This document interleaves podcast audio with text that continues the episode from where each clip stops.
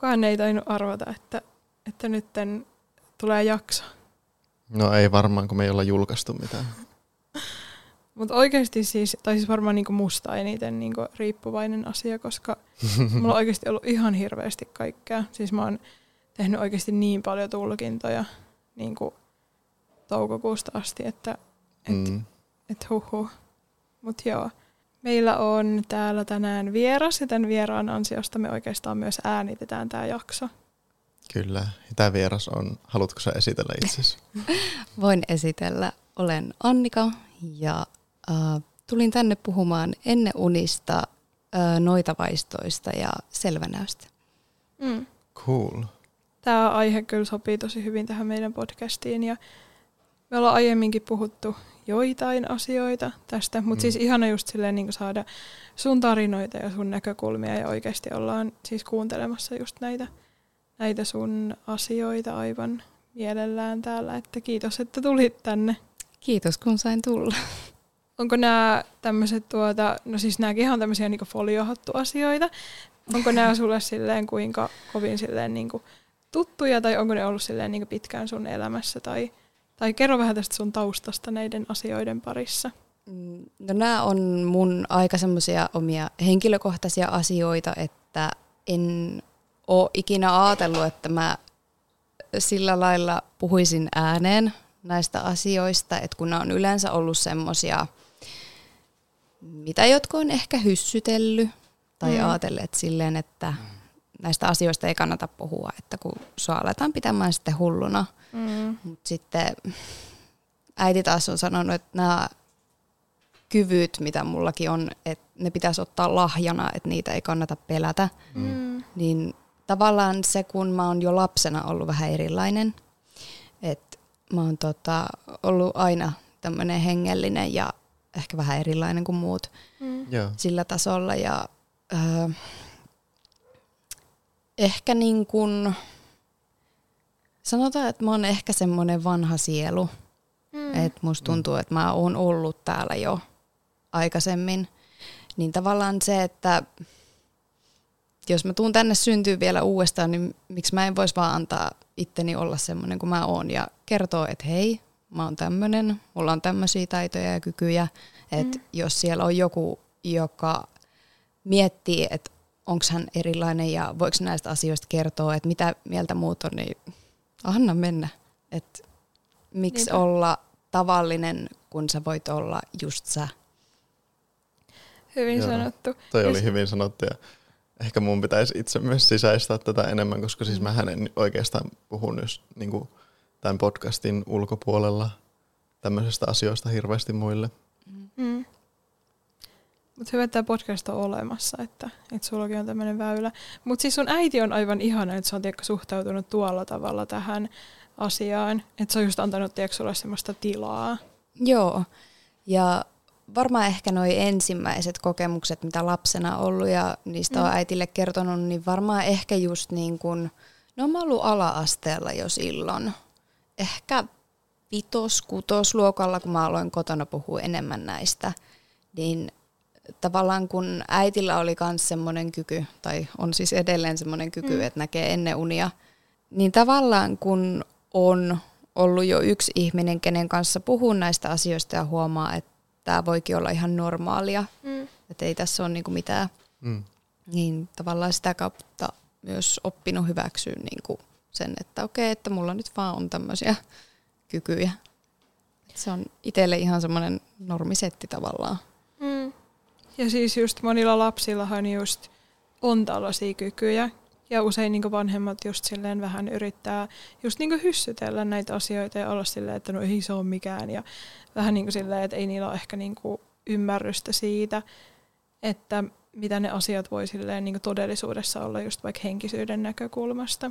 Mm. Ja tuo on tosi harmi, koska jos sulla lapsesta asti on jo ää, tosi vahva intuitio mm. Tavallaan sä oot tosi läsnä henkimaailman kanssa, niin miten sä voit vahvistaa sun omaa niin kun, henkistä heräämistä tai hengellisyyttä, mm. jos sut tukahutetaan koko ajan mm. niin kun, mm. jostain suunnasta.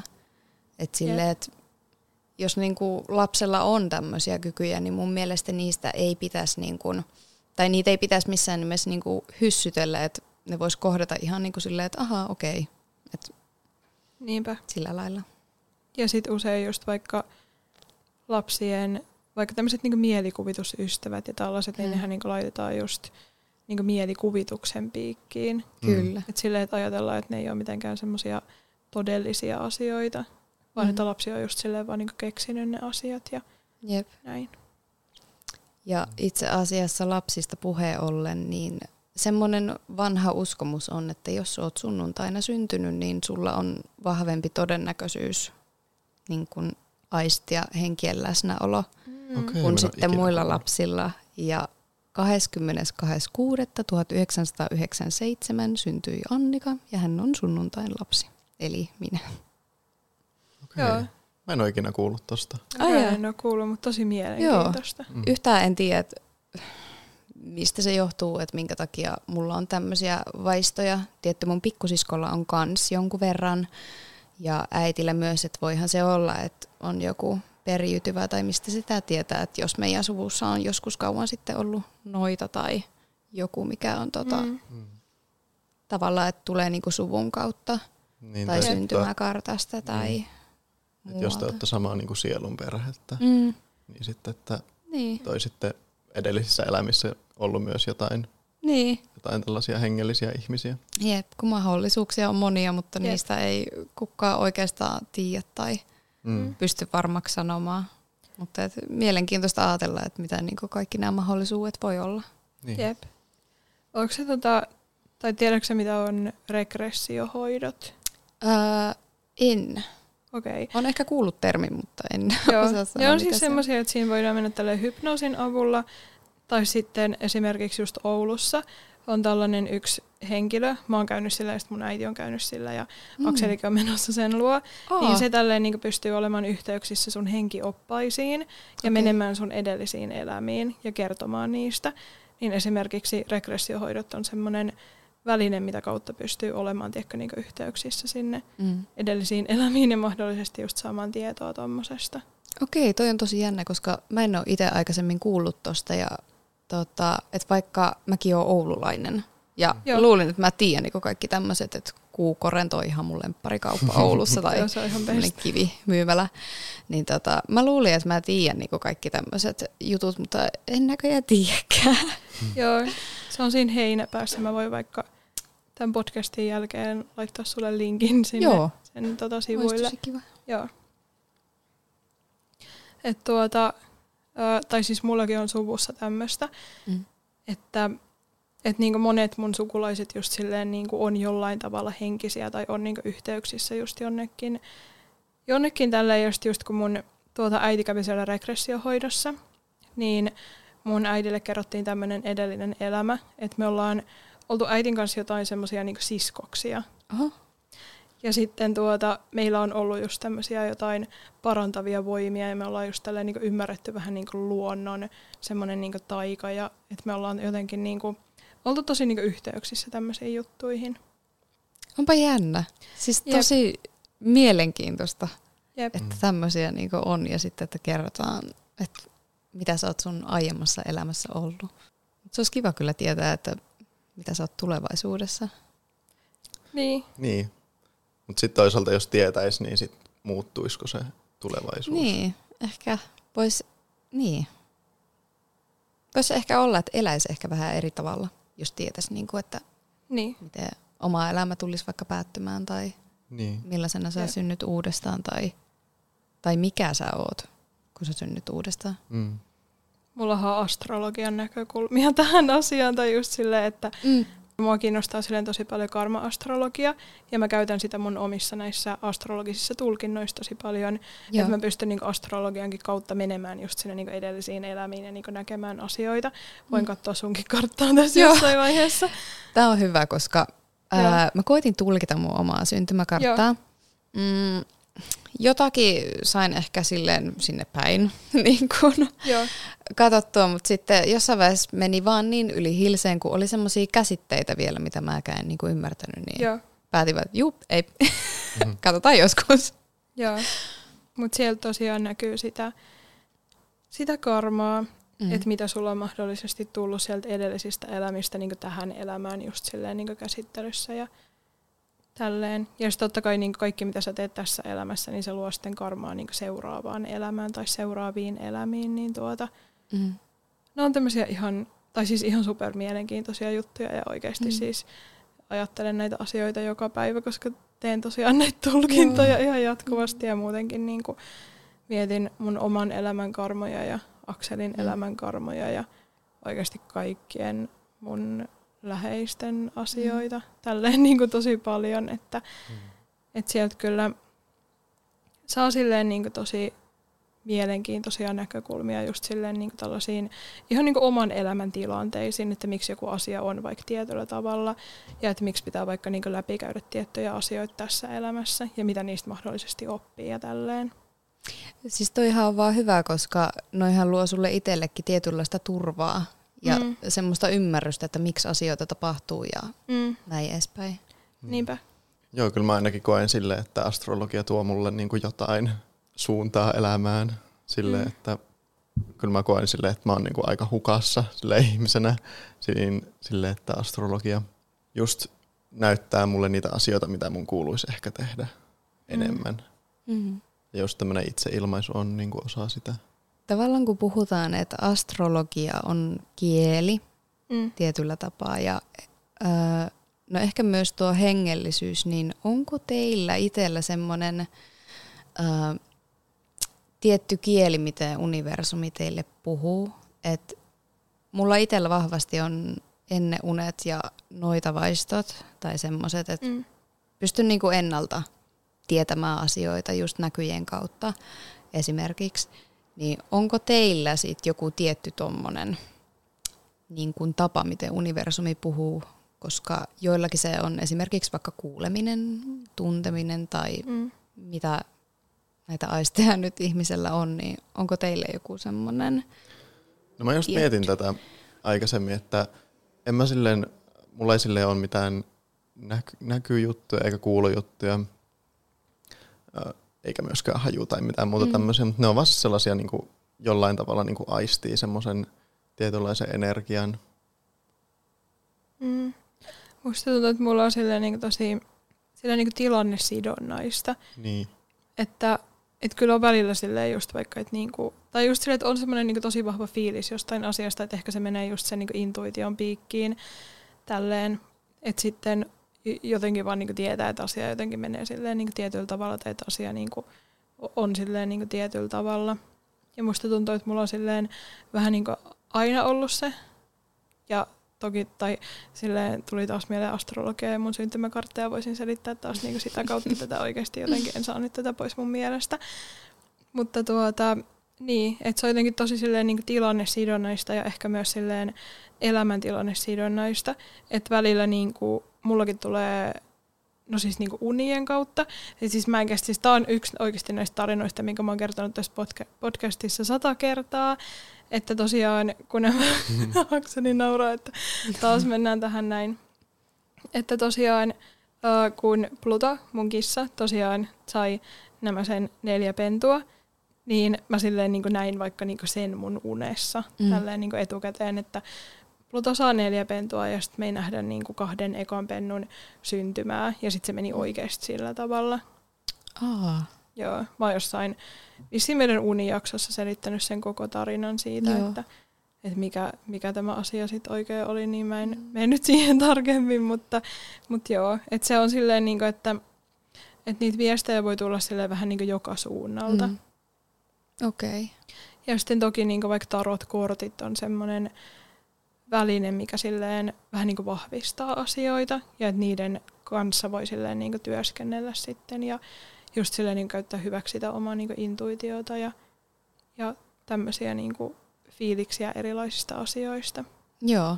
Tarotkortit on muuten kans yksi, mikä on mulle ollut semmoinen, tota, mm. uh, mikä on näyttänyt mulle jotakin, mutta niiden kanssa on vielä kuitenkin vähän opeteltavaa. Että vähän niin kuin unien tulkinta, että aluksi, miten mäkin niin kuin omat unet tulkitsin, okei, mitä autolla ajaminen tarkoittaa ja Mm. näin edespäin, mutta nykyään osaa jo vähän niin laajemmin katsoa, että mitä ne voi tarkoittaa ja ymmärtää just niin kuin, mitkä asiat siinä unessa kannattaa tulkita. Et se ei ole se koko uni, vaan että ne tietyt asiat, mitkä jää parhaiten mieleen tai mitkä on olennaisimmat. Joo. Jep. Mutta tarotkorttien kanssa pitäisi harjoitella kyllä vielä. Mutta tarotkortitkin on silleen, tai ne on silleen niinku kivat, koska niissä, tai ei, mä en usko, että on silleen niinku ihan super väärää tapaa just silleen tulkita, koska siinä niinku muodostaa just itse niitä merkityksiä tosi paljon ja joku niinku symboli tai joku tällainen voi olla itselle silleen tosi merkityksellinen. Mä naurattaa, kun mun kissa Luna nyt tässä tuota, tuota öö, kehrää ja kiehnää ja tällä, mutta tuota, öö, just, että pystyy niinku tälleen itse muodostamaan niitä merkityksiä asioille. Niin, jep, koska sinä itse tulkitset niitä tarotkortteja, Niin. eikä periaatteessa ne kortit vaikka tietyllä tapaa nekin puhuu. Niin. Niin. Onko teillä ikinä ollut semmoista, että te ette uskalla luottaa teidän intuitioon tai siihen tuntemukseen, mikä tulee jostain tietystä energiasta tai muuta? Koska mulla itsellä on monesti ollut vahva tunne jostakin. Ja siis niin vahva intuitiivinen tunne, että tämä asia on fakta, mutta mä en ole jostain syystä uskaltanut luottaa itteeni tai siihen vaistoon. Mutta sitten Mm. viimeistään unessa mulle on niinku tavallaan kerrottu se asia, että mä oon koko ajan ollut oikeassa. Niin tuo on syönyt tavallaan niinku omaa luottamusta niihin aistimuksiin. Ja jossain vaiheessa oli jopa semmoinen, että no, että mä olen hullu, että Mm. en mä luota näihin näkyihin ja näihin, että nämä on ihan niin kuin, että nämä tulee jostain aivan muualta kuin mun omasta päästä, mutta sitten unessa kuitenkin mulla on tullut ne samat asiat niin kuin mieleen ja sitten ne onkin käynyt toteen ja sitten siinä vaiheessa mä niin kuin totean vaan itselle, että no olisi pitänyt luottaa siihen omaan intuitioon ja siihen vaistoon. Mm. Ja näin on käynyt monta kertaa, mutta nykyään ei ehkä ole semmoista, että epäilisin itteeni, mutta tulee kuitenkin noista tavallaan vanhoista asioista semmoinen, että no, että no, että voiko tämä taas olla tämmöinen, että mä vaan en niin kuin luota itteeni, että tämä vaan on joku tämmöinen höpö, höpö juttu. Mm. Onko sulla Iida? Mä, mä itse mietin, että onko mulla niinku, ei mulla silleen unien kautta oo, mutta silleen, että Akseli ei muista sen unia. joo, siis mä en muista yleensä mun unia. Ää, mutta tota, niin. Mulla ehkä eniten tulee niinku joistain ihmisistä, Mm. että ne, Mm. missä ihmisillä on niinku, äh, huonoa energiaa, mutta sitten mulla on niinku jo- joku semmoinen tarve miellyttää niitä ihmisiä kuitenkin jollain tavalla, niin sitten mä en silleen Mm. niinku luota siihen omaan vaistoon ja sitten on ehkä liian semmoinen kiltti ja kiva. Niin. Eli liian kiltti ja kiva myös semmoisille ihmisille, jotka ei ansaitsisi sitä sun Niin. kiltteyttä. niin. Mä mietin nyt, onko mulla ollut semmoista, että mä en olisi niinku uskaltanut kuunnella. Koska sit musta tuntuu, että jos tulee silleen, tai kun mulla on just semmoisia niinku luonteenpiirteitä, että mä oon tiedätkö, niinku tosi vahva tahtoinen. Ja silleen niinku, tosi tämmönen, tämmönen, että mä jotenkin äm, kunnioitan omia ajatuksiani ja tiedätkö, silleen niinku mun vähän niinku omaa suuntaa elämässä. Niin musta tuntuu, että että mä silleen niinku, ehkä niinku helposti just kuuntelen itseäni ehkä silleen, no en mä tiedä voiko itseä kuunnella niinku liikaa, mutta silleen, että mulla niinku ei ole ehkä semmoisia niinku epäilyksiä just siitä, että jos mä niinku ajattelen jostain asiasta tietyllä tavalla, mutta onko mulla Akseli ollut semmoisia? No en mä tiedä, ehkä siis joskus, joskus lapsena, en mä tiedä. Mut niin Niin. kauan kun mä oon sut tuntenut, niin sä oot aina ollut semmoinen pomottaja. Oikeasti siis pomottaja plus niinku oman intuition kuunte- kuuntelu, niin tuota, ehkä se on tämmöinen niinku päämäärätietoisin yhdistelmä ikinä niinku ihmistyypistä. Mutta eikö siis oikeasti musta tuntuu, että mä oon silleen ehkä niinku pystynyt just kuuntelemaan semmoista mun intuitiota ja sitten ehkä niinku, tai kun mä mietin, että siitä mitä vaikka niinku ihmisten suhteen, että oikeasti nyt mä kuulostan jotenkin ihan hirveältä ihmiseltä, mutta siis mun saattaa olla silleen niinku, vaikka niinku tosi vahvoja mielipiteitä vaikka niinku joistakin ihmisistä mm. ja silleen niinku semmoinen tosi vahva intuitio joistakin ihmisestä. Ja sitten kun mulla ei ehkä ole niinku sitä juttua siinä, että mä jotenkin ehkä haluaisin niinku mielistellä jotain ihmistä, että mä en niinku vaikka koe semmoista tarvetta. Mm. Oikeasti kuulostaako mm. tämä nyt jotenkin ihan hirveän Ei. Ei. ihan normaalilta tai semmoiselta, että, niin. Niin, että niinku, eihän mielistely ole pakollinen mm. kellekään. Tai niinku, miksi pitäisi olla? Mm. Niin. Tai sille riippuu tilanteesta Jep. tietysti. Sille, no mut mielistelykin on vähän semmoinen, että no, kun sen voi ottaa myös niinku negatiivisesti, mutta positiivisesti, mm. mutta yleensä niinku sen kannalta, joka on mielisteltävänä. Tai sillä ei, mm. ei kuulosta kauhealta. Joo, siis kun, tai kun musta tuntuu, että mulla on ehkä just se, että, tai miten mä vaikka mietin Akselia, mm. että Akseli ehkä just sen takia sit mielistelee niinku tällaisiakin ihmisiä, tai tällaisia niinku tilanteita, missä ehkä Akselin niinku intuitio sanoisi, että teet toisella tavalla, mutta sitten Akseli tekee toisella tavalla, koska se haluaa just... Tai, välttää et, konflikteja. Niin, välttää konflikteja, mm. koska sitten vaikka mulla ei ole sitä, että mä en niinku, sinänsä vaikka niinku pelkää konflikteja ihmisten kanssa, mm. että ehkä just se niinku konfliktin pelko on sitten vaikka niinku Akselilla siinä, mm. siinä niinku taustalla mm. just se juttu, että miksi sitten ei kuuntelisi vaikka niinku omaa intuitiota. Mm. mm. Mä en tiedä, onko toi myös joku horoskooppisidonnainen juttu, koska mm. mä vähän näen itteeni tuossa myös, että mitä Akseli just sanoi, että Joo. on rapu. Että sille vältän konflikteja ja ennemmin on hiljaa, kuin että sanoisin takaisin. Nykyään mm. tietty Joo. jonkun verran pystyy sanomaan takaisin. Että kun on tullut semmoista ehkä iän ja elämän tuomaa itseluottamusta ja semmoista itsevarmuutta, mm. mutta yleensä kuitenkin en mä herkästi sano, että jos joku on loukannut mua. Et mä oon silleen, että ehkä se oli vaan vahinko tai ehkä se ei tarkoittanut tai ehkä sillä on vaan huono päivä tai Joo. Mm. harvoin sanon kellekään, että hei, että nyt muuten, että sanoitpas väärin tai muuta. Mm. sekin on ehkä semmoista hiljaista mielistelyä tavallaan. Tai Niinpä. en mä tiedä, onko se sitä mielistelykään ei ehkä ei. kuvaa tarpeeksi, tota, mutta ehkä niinku hiljainen mielistely jos niin kuin hyväksyy tavallaan sen, että miten ihmiset käyttäytyy sua Jep. kohtaan. Että antaa vähän sille ihmisten kävellä sun yli. Niin. niin. Mutta sitten yleensä tämmöiset ihmiset mä osaan pitää sen verran kaukana myös, mm. että mm. ei se tarvi kuin sen yhden, kaksi kertaa, jos tämä ihminen loukkaa mua, niin ei mun tarvi sen kanssa olla. Mm. Niinpä. Sitten mä otan etäisyyttä. En mä edes sano, että en halua olla tekemisissä. Mä vaan otan mm. etäisyyttä ja annan sen suhteen tavallaan kuolla pois itsestään. Mm. Mutta sitten varmasti sekin, että kun tuntuu just, että sussakin on tiedätkö, niin tosi paljon herkkyyttä. On. Niin sitten se herkkyys on varmasti just semmoinen elementti, mikä ehkä sitten on just sitä, että on niin jotenkin niin paljon sitä herkkyyttä, että jotenkin ulottaa sitä niin tällekin ulottuvuudelle, että sitten helposti menee just sen niin mielistelyn puolelle. Mm. Et varmasti se niinku herkkyys on siinä taustalla sitten semmoinen. On. Ja Joo. sitten varmaan just se, että kun on aikaisemmin tullut niin monen ihmisen hylkäämäksi, että siinä on mm. myös semmoinen hylkäämisen pelko, että ennemmin niin päin, että mä itse hylkään kuin että mä itse tuun hylätyksi. Mm. Vaikka yleensä pyrin pitämään niinku ihmissuhteista kiinni niinku kynsiä ja hampain ja sillä lailla, että jos mä oikeasti mm. pidän jostain ihmisestä. Mutta musta sitten myös tuntuu, että tai just se, että sit kun sulla on vaikka niinku uniin tullut nämä tietyt mm. tilanteet, niin se on sitten varmasti ollut just semmoista niinku universumin juttua, että universumi on ollut silleen, että hei nyt ihan oikeasti kuuntele tätä sun intuitiota.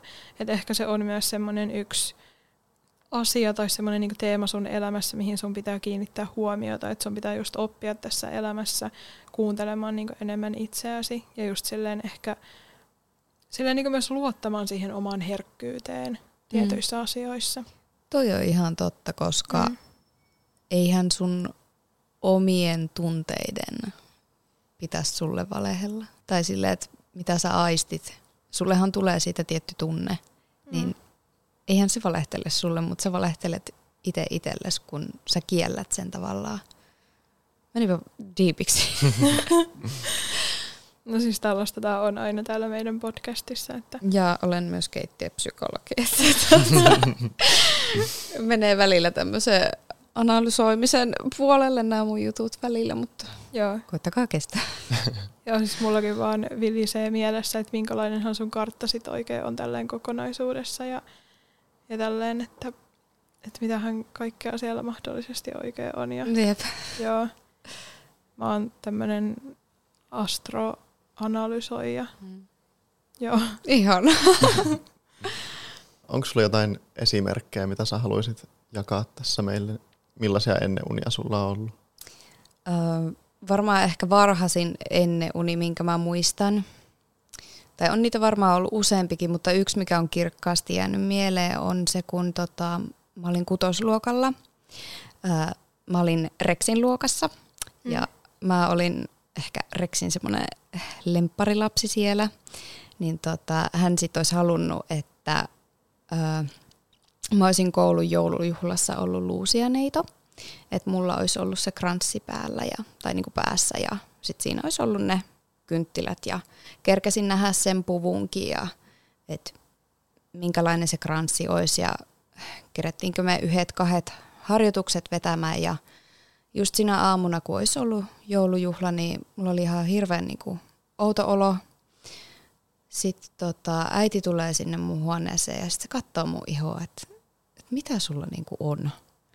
Ja tota, äiti sitten vaan totesi, että sulla on vesirokko, että eipä sitten mennäkään joulujuhlaan. Ja tota, just sitä joulujuhlaa edeltävänä yönä mä näin semmoista unta, että mä oon pyöreässä salissa ja mun eessä on kranssi ja sitten siellä on muita lapsia ja mä syön kynttilöitä. Ja aamulla mulla oli semmoinen jännä maku suussa tai semmoinen, ikään kuin olisi ollut semmoinen steariinin maku ja sitten Mm. vähän semmoinen rautainen maku suussa. Ja mä muistan sen inhottavan tunteen ja aamulla niinku oikeasti jopa niinku oksetti se, että mä oon syönyt kynttilöitä.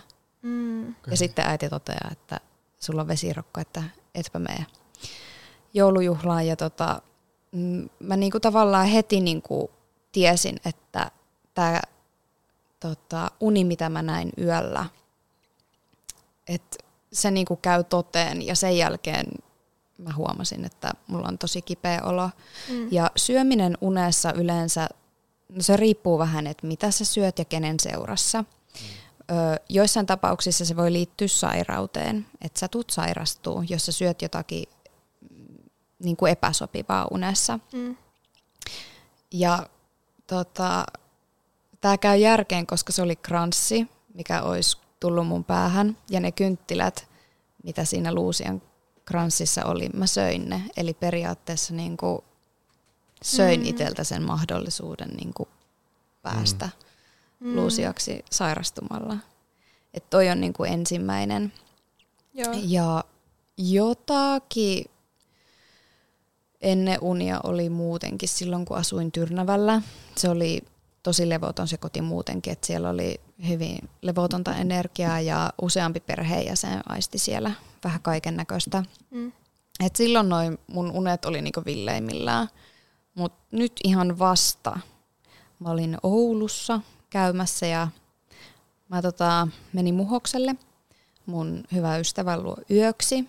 Mulla ei siis ollut pitkään aikaa ollut mitään semmoisia ennen unia, että aika semmoisia perus niinku, unia, mitä mä tulkittiin vähän, Joo. mitkä kumpus mun alitajunnasta ja omista tuntemuksista, että ihan tälleen niinku perus juttuja. Ja tota, yhtäkkiä mä näin sinä yönä semmoista unta, että ää, mä oon meidän myymälässä, työskentelen siis arvotavaran liikkeessä ja tota, näin sitten meidän myymälän siinä ja siinä seinällä roikku semmoisia kaulariipuksia, ne oli hopeisia ja niitä oli hirveästi erilaisia ja mä oon jonkun henkilön kanssa siinä. Sitten mä katon yhtä riipusta ja se on paksu, littee S-kirjain ja sitten mä niinku katon vaan sitä riipusta ja mä kuulen, kun mun hyvä ystävä sanoo, että jos olisit alusta asti ollut vain itsesi kanssa, olisit oppinut varomaan ja luottamaan intuitioosi. Vaaraa on, että jotain tapahtuisi molemmien puolelta.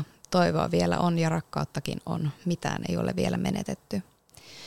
Mulle aamulla tuli semmoinen tunne, että tämä uni on pakko kirjoittaa ylös, että olin niinku varma, että tämä tarkoittaa jotakin. Mm. Tuli niin vahva semmoinen tunne ja mentiin tota käymään kuukorennossa ja mulle tuli pakottava tarve ostaa ametisteja ja ametistihan tunnetaan tämmöisenä kivenä, mikä niin kuin valmistaa ihmistä niin kuin uusiin asioihin mm. ja elämänmuutokseen. Ja se piti vielä lisätä, että sinä aamuna kun mä heräsin, mä tota, katoin kelloa, kello oli 5.55 Eli enkeli numero 555 on mm. myös niin kuin muutoksen numero, tai voidaan tulkita niin kuin myös mm. muutoksen numerona.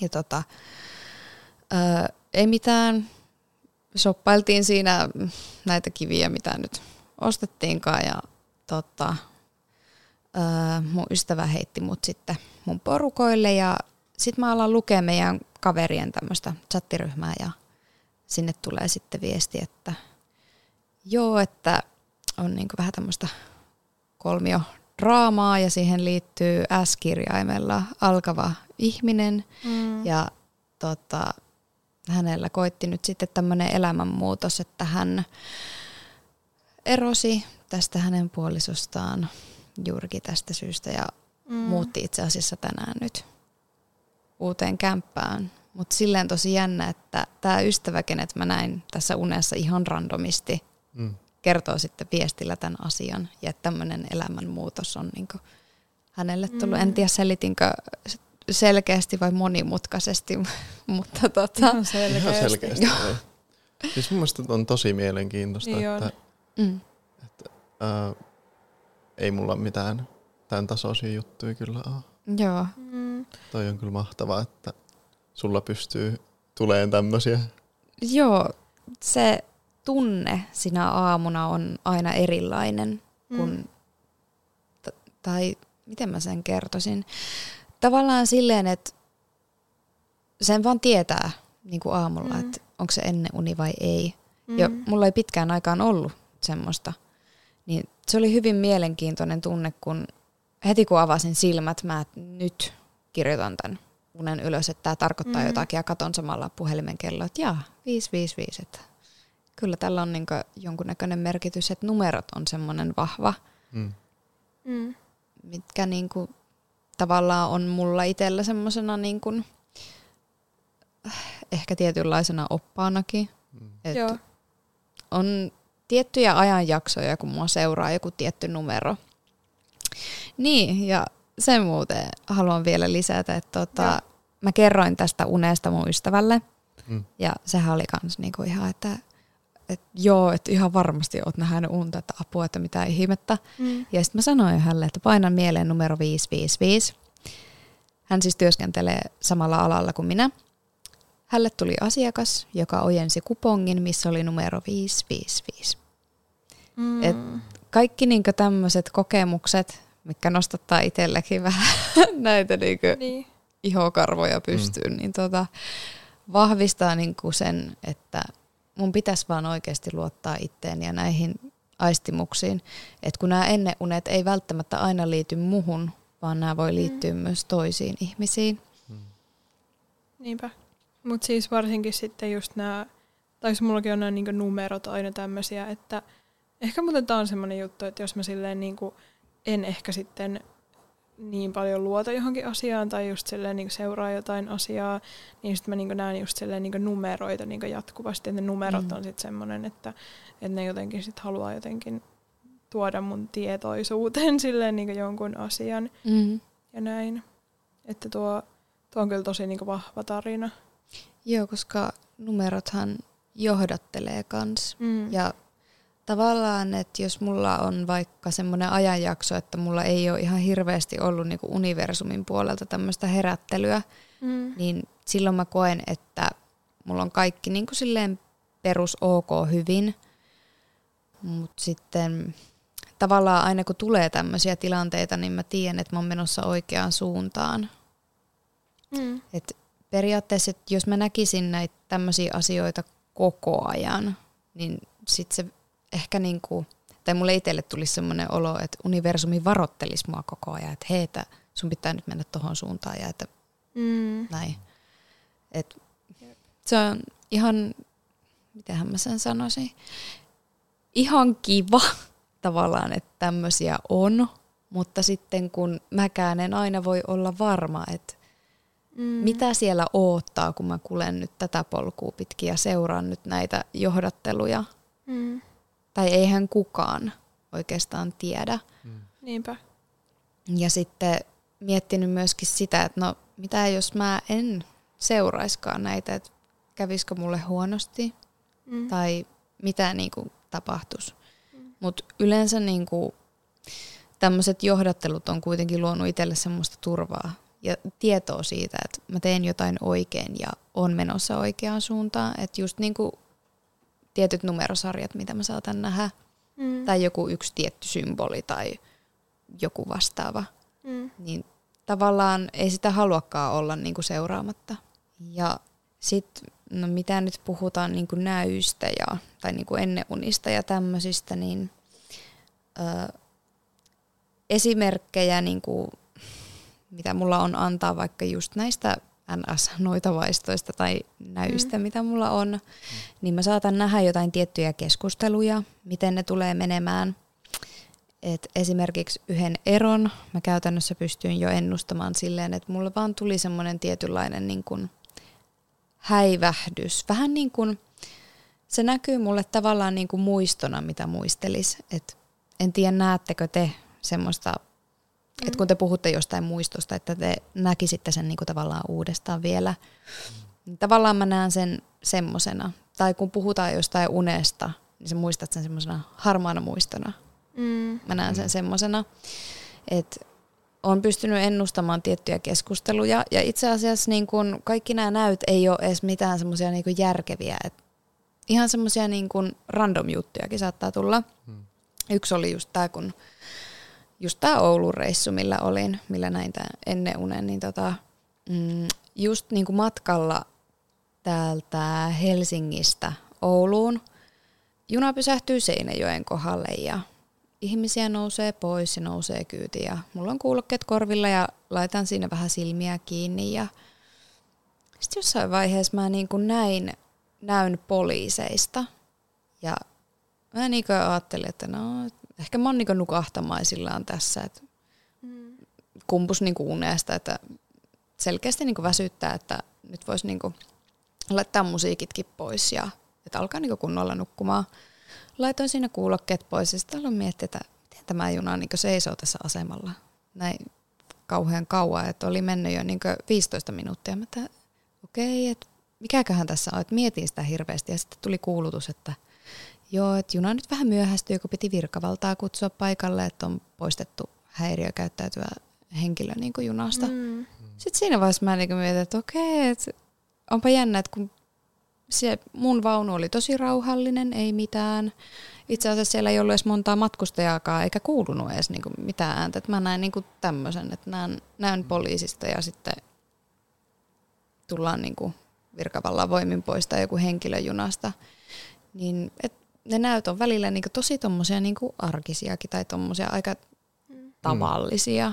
Et ei välttämättä Joo. mitään semmoisia varoituksia, mutta että tavallaan niinku, että ennalta tiedän jo jotakin asioita, mutta nuo keskustelut on semmoisia, mitkä välillä pysäyttää, että kun mä pystyn näkemään jo sen ja kuulemaankin, että mitä joku toinen on sanomassa tai sanoo mulle.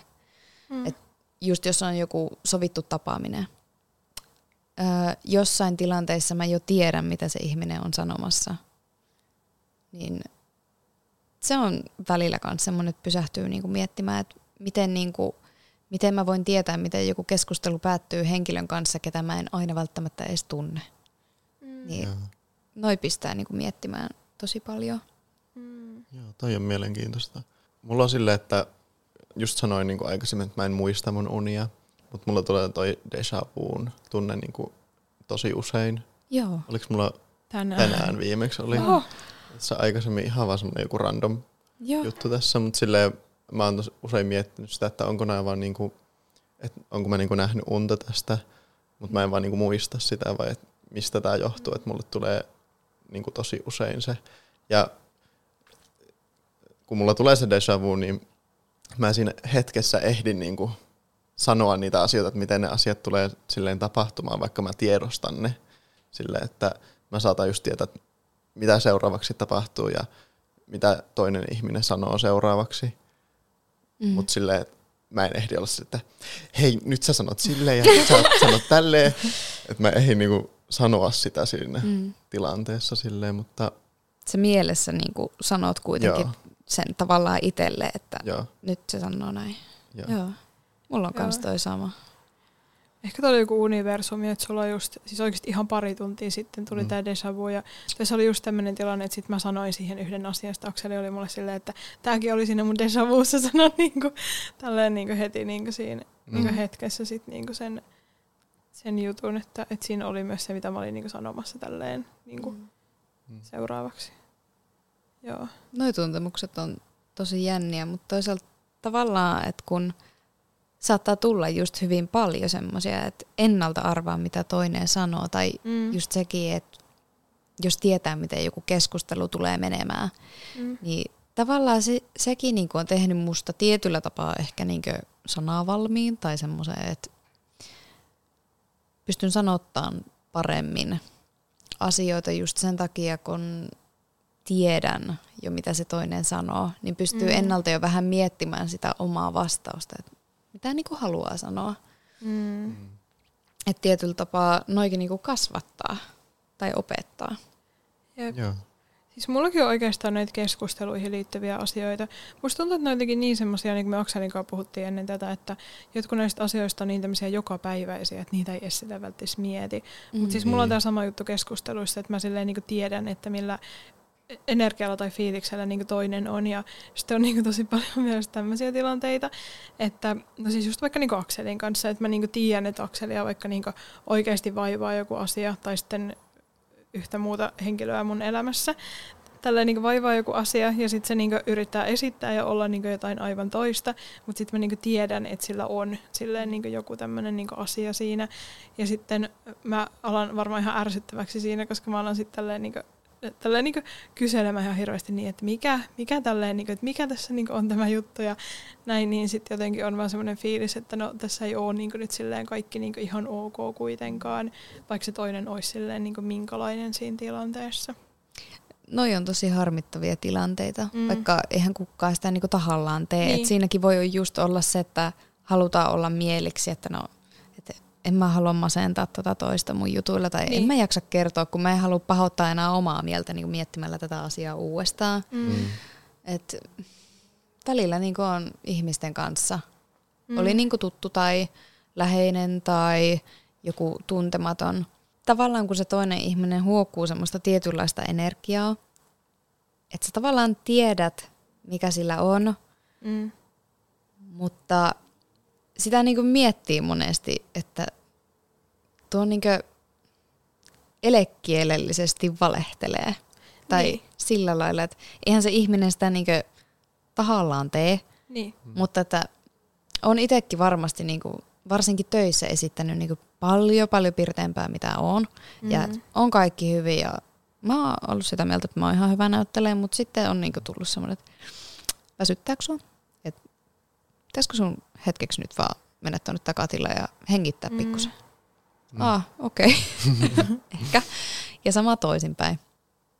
Että tavallaan, jos on ollut vaikka joku riitatilanne, tai ei välttämättä riitatilanne, vaan joku semmoinen keskustelu, missä mä oon tuonut ilmi sen, että mulla on paha mieli jostain, ja toinen on vaikka harmitellut sitä itse, että voi anteeksi tai semmoinen, mm. niin jossakin tilanteessa on oikeasti niinku huomannut, että tuo ihminen ei tarkoita tota anteeksi pyyntöä. Mm.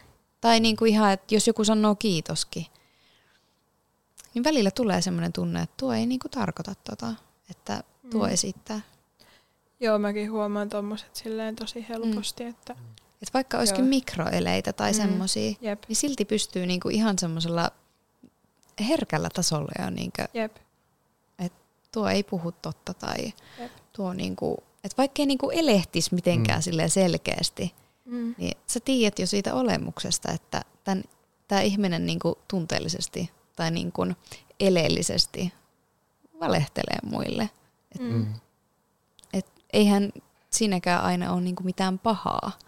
Niin kuin mm. just silleen, että jos ajattelee just vaikka silleen, että no tuolla toisella on ollut kiva päivä tänään. Mm. Mä en halua pilata sitä näillä mun omilla jutuilla. Et Mm.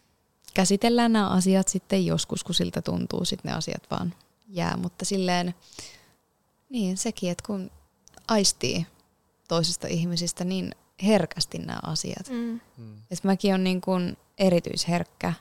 Mm. Et vaikka mä en tuntisi ihmistä, niin mä tiedän, onko se hyvä vai paha, kannattaako mun luottaa vai ei. Mm. Ja yleensä nämä aistimukset on pitänyt paikkaansa. Että just niin kuin Akseli aikaisemmin sanoi, että just kans tosta, että oot niin kuin mielistellyt tavallaan Mm. vääriä ihmisiä. Kyllä. Niin muistan, että mulla on ollut tota täsmälleen samaa kans. Mm. Mutta sitten tavallaan kun just tämä niin kun henkimaailma ja niin kun universumi, kaikki on niin kun vahvistanut sitä omaa olemusta, niin pystyy luottaa just ehkä vähän paremmin niihin omiin aistimuksiin. Mm. Mm. Että tavallaan niin kuin osaa olla tiettyjen ihmisten kanssa myös niin kuin varpaillaan sillä lailla, että mikä niin kuin suojelee itteensä. Et ennemmin kuitenkin niin päin, että ei ihan niin herkästi luota niihin muihin, Joo. kun taas sit se, että jos luottaisi niin kuin kaikkiin ja sitten kävisi itsellä huonosti tai muut ihmiset käyttäisi vaikka hyväksi tai mitä ikinä. Mm. Niinpä. Et just se, mikä mua eniten harmittaa ja kaduttaa, on se, että on ollut aikoja, jolloin mä en ole luottanut mun intuitioon. Ja se harmittaa kaikkein eniten ja se on ihan niin kuin muiden ihmisten syytä. Et Mm. jos mä oon jollekin niin kuin kertonut näistä mun aistimuksista, oli tilanne mikä hyvänsä, että ö, mulla on semmoinen tunne, että sä et oikeasti halua olla mun ystävä, tai mulla on semmoinen tunne, että sä et halua tätä parisuhdetta mun kanssa, tai mitä ikinä. Mm. ei, ei, ei, ei, että puhut ihan höpöjä, että ei mitään, että se johtuu vaan tästä ja tästä, mutta sitten myöhemmin, joko ennen unen kautta tai sitten muuten vaan mulle sanotaan, että asia nyt on näin. Ja sitten mä vaan totean, että no hei, no mä tiesin tämän koko ajan, että olisit nyt voinut olla rehellinen, että tavallaan muiden ihmisten takia mä söin omaa luottamusta itseltäni, koska mä en Mm. luottanut niihin aistimuksiin Mm. mutta enää en tee sitä virhettä. Et välttämättä ääneen en sano, että mulla on jostakin ihmisestä tai jostain tilanteesta tämmöinen tunne. Että mä pidän sen enemmän omana tietona, Mm. koska mä en halua, että kukaan enää sanoo mulle sitä, että höpö höpö. Ja sit mä oonkin koko ajan ollut oikeassa. Mutta siis tää on, tai niinku just miten mä aiemmin puhuin, että tässä on just tämmöinen niinku kasvutarina Mm. tämän asian suhteen. Silleen, että se niinku jotenkin, tai että susta jotenkin silleen niinku aistii, että sä niinku teet just sun elämässä sitä, mitä ehkä sun kuuluukin just silleen tehdä ja silleen niinku oppia vaikka just näistä asioista. Jep. Koska teillä on kans niinku tämmöisiä Mm. universumin johdatteluja ja tämmöisiä, niin kuin, että ollaan niin kuin hengellisiä, niin Mm. onko teillä koskaan ollut, että olette kohdanneet kiusaamista tai vähättelyä tai jotakin? Ei mulla niinku siitä syystä ole ollut Joo. niinku tämmöisiä kiusaamistilanteita, mutta niinku ihan muista syistä vaan. Joo, Mm. sama ihan muista syistä. Joo. Joo. Ja musta tuntuu, että varmaan Akselilla on myös se, että, että silleen niin tietoisesti ei niin just puhu ihmisille tästä, koska se ei niin ehkä jaksa ihmisten reaktioita tai mm. Mm. se ei silleen niin jaksa alkaa selittelemään itseään. Mm. Niin varmasti myös se, että kun on sille ehkä jollain tavalla just kaapissa näiden asioiden kanssa tiettyjen ihmisten seurassa, Mm. niin sitten, tai että niin piilottaa osan ehkä siitä niin omasta elämästä tai omasta persoonasta tai omasta niin ajatusmaailmasta. Niin ehkä sä myös suojelet jotenkin niin sillä sitten itseäsi, että sä et niin ehkä, tai ehkä just sillä niin välttelet niitä toisten ihmisten reaktioita. Niin silleen, että jos mä tiedän, että jonkun ihmisen reaktio siihen on semmoinen, mitä ihmettä, sä oot ihan sekaisin tai jotain, Mm. en tiedä Joo. mitä. Mutta jos mä tiedän, että se on sen reaktio, niin miksi mä niinku laittaisin itseni siihen tilanteeseen silleen.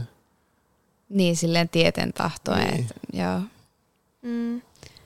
Musta tuntuu, että no siis mulla on ollut näitä vähättelykokemuksia just silleen, kun on tehnyt YouTubeen vaikka videoita näistä asioista, mm. niin just vaikka kolmannesta silmästä ja tiedätkö, niin kuin omasta henkisestä heräämisestä niin kuin tämmöisistä asioista, niin kyllähän niin kuin, mulle aina välillä tulee tiedätkö, semmoisia niin kuin, äm, just tämmöisiä niinku, niinku kommentteja, mutta sitten kun ne on just semmoisilta ihmisiltä, että mä en niinku tiedä niitä ihmisiä, niin ei mua silleen niinku kiinnosta, koska musta tuntuu just, että mä oon niinku niin vahvasti näissä niinku omissa asioissa niinku kiinni.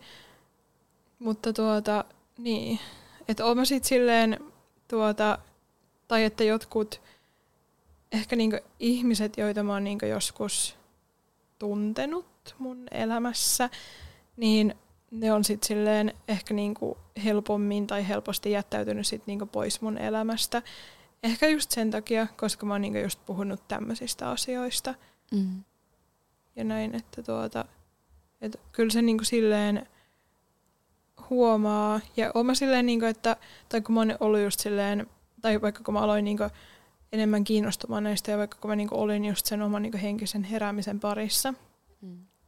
Ja mä silleen saatoin niinku keskustella tiettyjen ihmisten kanssa näistä asioista, niin kyllä mulla tuli semmoista niinku vähättelyä niiden ihmisten suunnalta, että ne oli silleen, että no mitä oikein niinku tämmöisiä asioita ja just silleen, että kun ö, muutamakin tämmöinen ihminen on tosi semmoisia logiikkakeskeisiä, semmoisia tosi niinku mm. realistisia ihmisiä, että ne ei niinku vaikka ikinä oikein voisi niinku kiinnostua tämmöisistä asioista, mm. niin ehkä ne niinku, vähän silleen niin niiden asenteilla silleen vähän niin pienensi minua ja näitä mun asioita. Mutta ei se silleen niin mua henkilökohtaisesti haitannut, koska mä, tai et silleen, että toiset ihmiset ei ehkä niin vaikuta muhun silleen niin, niin paljon, että se jotenkin niin lamaannuttaisi mut tai tälleen. Mutta silleen, että on tullut kuitenkin tämmöisiä reaktioita. Joo, siis toi on tosi ikävää, koska tota, äh, mä ymmärrän sen, että jotkut asiat voidaan selittää tieteellä – niin. Mutta just se, että se vähättely ja just se itsensä pienentäminen mm. muiden toimesta, niin se on väärin. Mm. Et jotenkin tuntuu, että mm, just vaikka paranormaalit kokemukset, mitä mullakin on, mm. niin on pyrkinyt jo selittää, että, jo, niin kuin, että tälle on joku looginen syy, että mm. sähkökatkoja tulee ja mm. menee ja mitä ikinä ja tuuli se heiluttelee verhoja tai mitä ikinä mm. tämmöisiä. Niin. Mutta sitten mä pidän mielessä kuitenkin sen, että kun kaikkia mä en voi itsekään selittää tieteellä, kun on ollut semmoisia tilanteita, mm. mitkä ei vaan käy järkeä. Mm. Mutta tarviiko niitä? Tai silleen, Niinpä.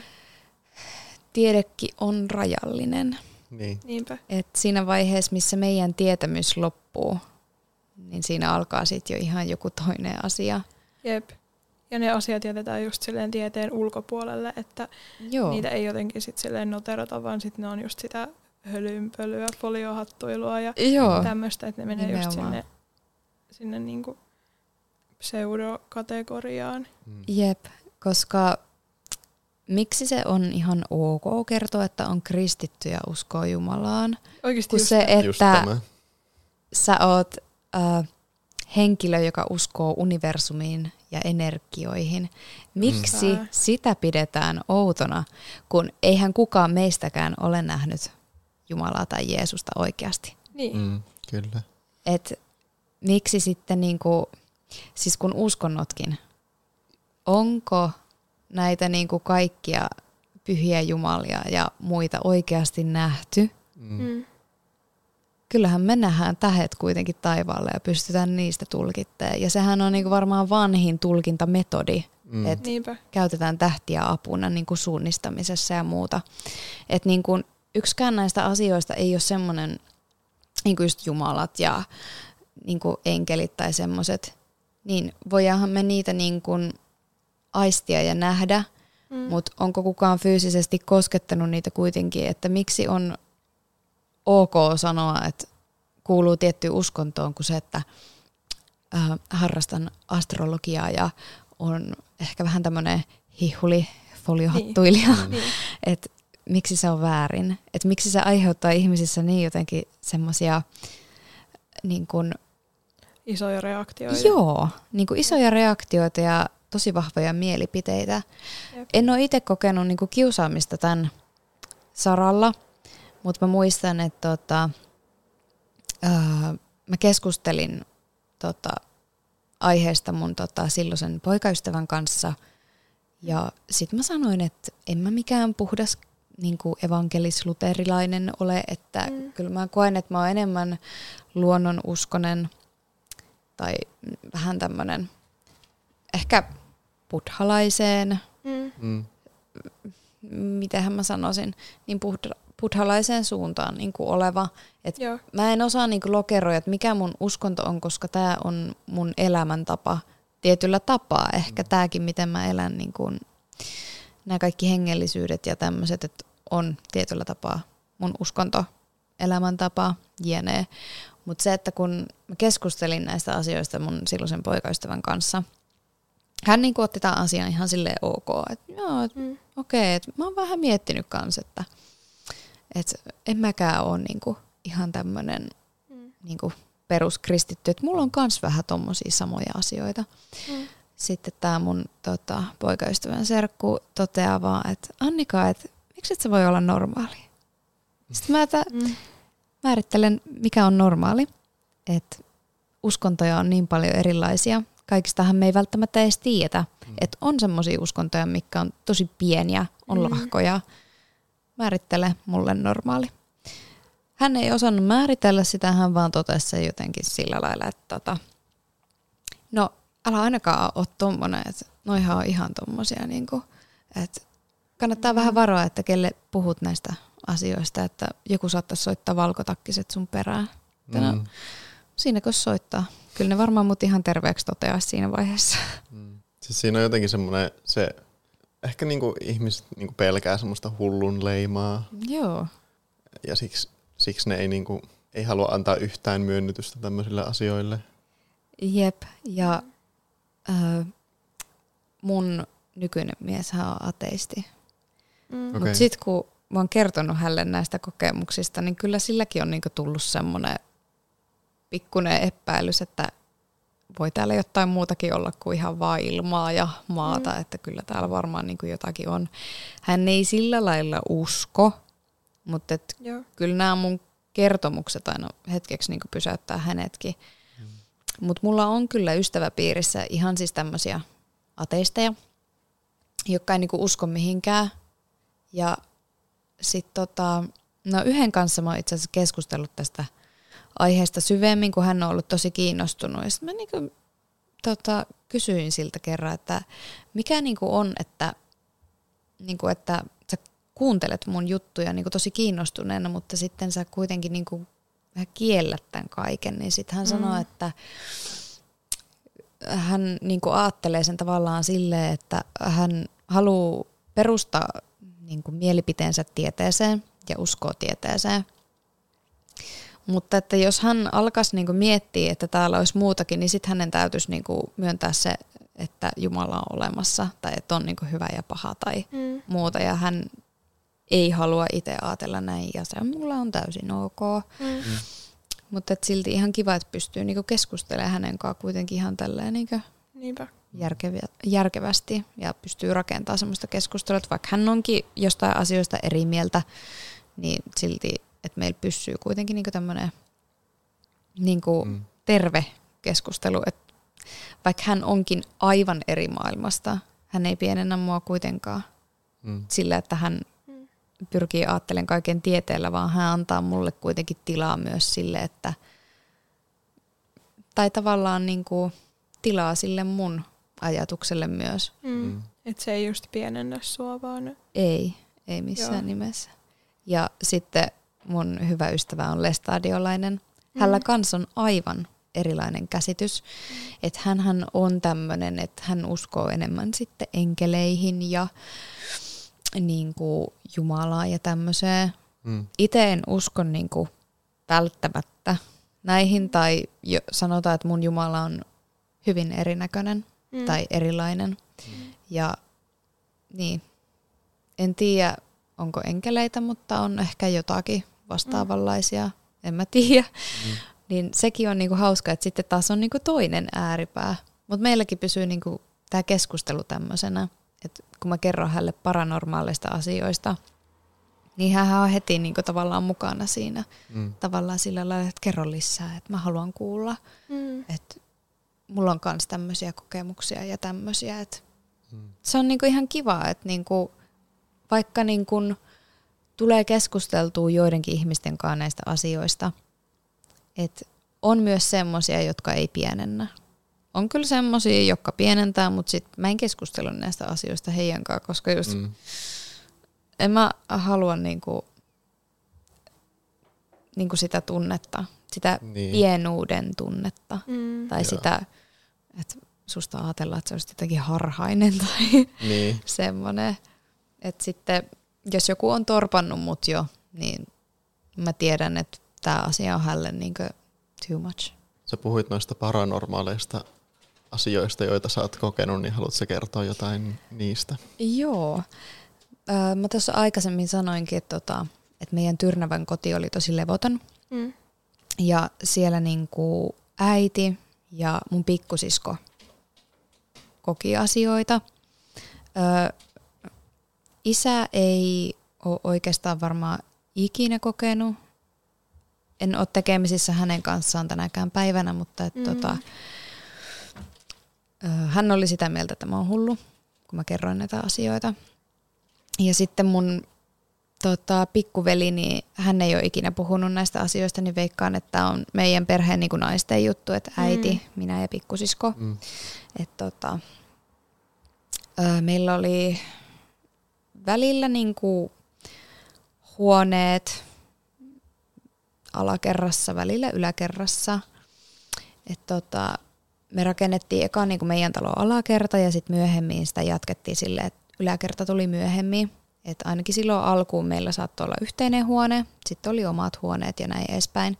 Mutta aivan sama missä huoneessa mä olin tai mikä oli mun huone silloin, niin siellä aina tapahtui. Ja mä pelkäsin mennä meidän saunaan. Mä mm. asuin mm. Tyrnävän kodissa jostain vuodesta ehkä 2005, 2004 vuodesta vuoteen 2015, 2016. Et silleen, et mm. Oikeastaan niin kun, no, suurimman osan lapsuudesta ja teinivuodet vietin tässä kodissa.